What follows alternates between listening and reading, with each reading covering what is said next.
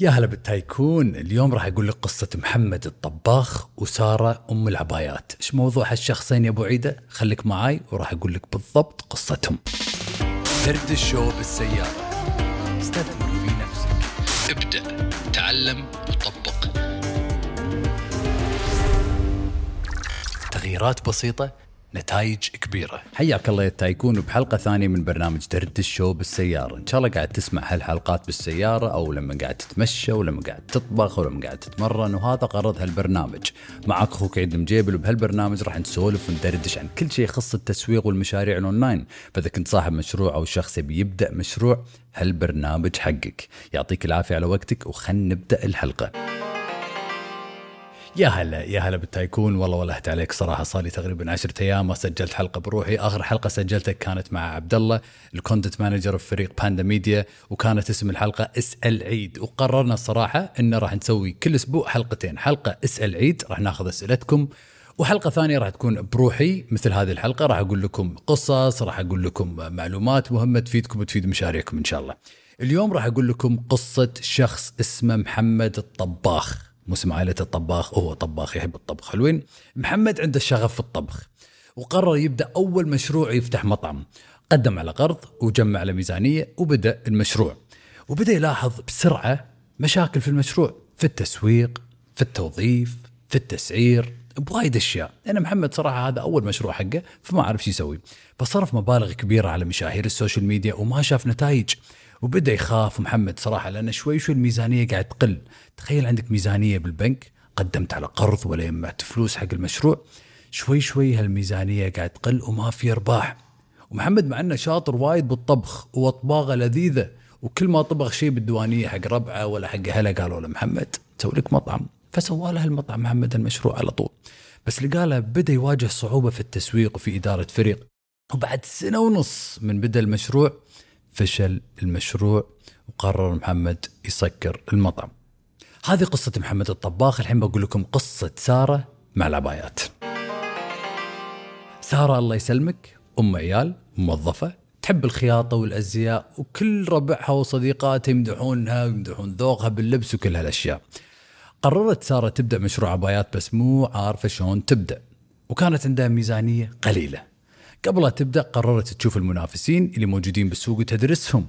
بدأت تروح معارض وتتكلم مع بنات أصحاب مشاريع عبايات وتسألهم أسئلة عن شلون بدوا وطرق التعامل مع الموردين وكل هالأشياء. وخذت راحتها ما استعيلت.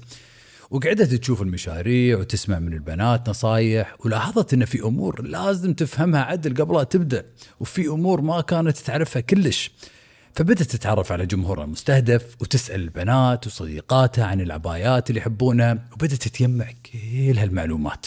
وبعد تقريبا أسبوعين عرفت بشكل واضح منو جمهورها المستهدف ونوع المشروع اللي حابه تبدأ.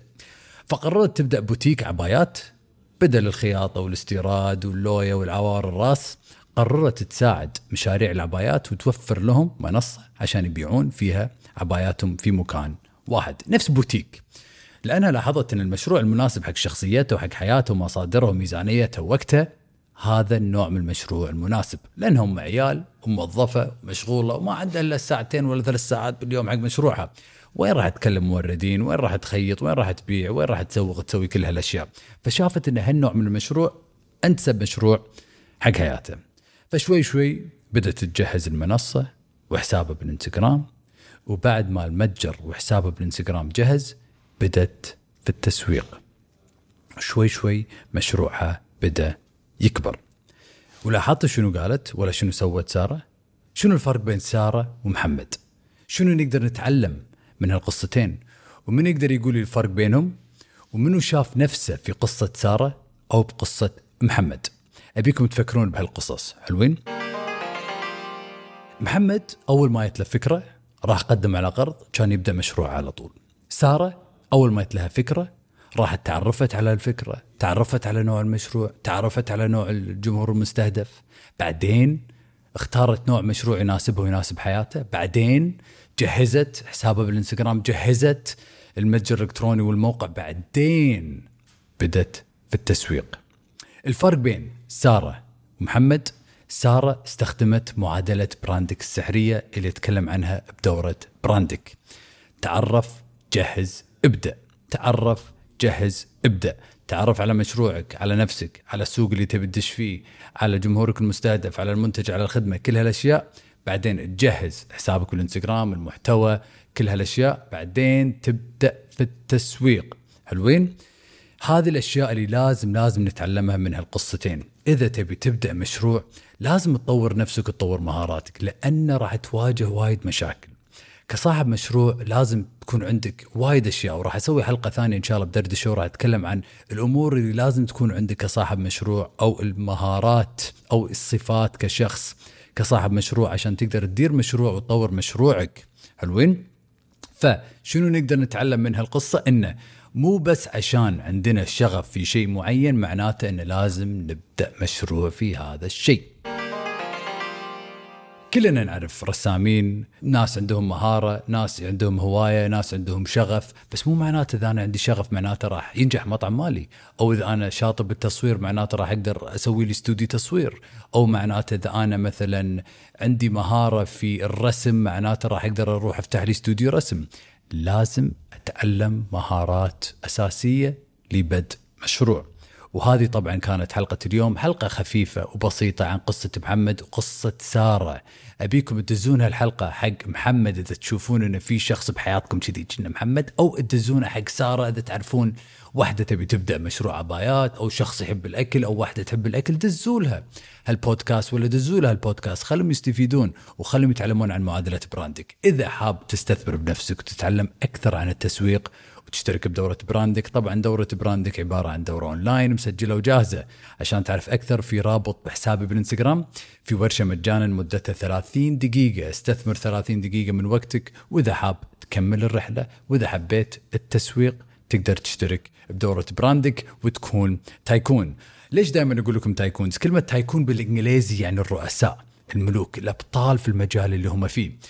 وال tycoons يحبون يستثمرون بنفسهم. ال tycoons يحبون يتميزون عن غيرهم. ال tycoon ما يخاف من الفشل. ال tycoon يحب يستثمر بنفسه ويتعلم أشياء جديدة كل يوم. فأبيك تكون tycoon بالمجال اللي أنت فيه. وبس والله Tycoon هذه كانت حلقة اليوم من برنامج دردشة بالسيارة. إذا حبيت الحلقة واستفدت منها تقدر تاخذ screen capture وتحطها بحسابك بالانستغرام وإن شاء الله راح نسوي لك repost لأن أنا صراحة ودي هذا البرنامج وهذه الحلقات توصل حق أكبر عدد من الناس. يعطيك ألف ألف عافية على وقتك وإن شاء الله نشوفك بالحلقات الجاية من برنامج دردش بالسيارة. حاب تكون عندك خطة واضحة لحسابك بالإنستغرام؟ أغلب الناس تصنع محتوى بشكل عشوائي بالإنستغرام وهذا ليش ما يشوفون نتائج. بس اليوم عندي لك هدية خاصة لأنك تسمع هالبرنامج ولأنك Tycoon. الهدية عبارة عن خطة كاملة لحسابك بالإنستغرام وراح أعلمك سر التسويق والمحتوى. وطبعا الهدية مجانا عبارة عن جدول تطبعه وملف ثاني تسمعه.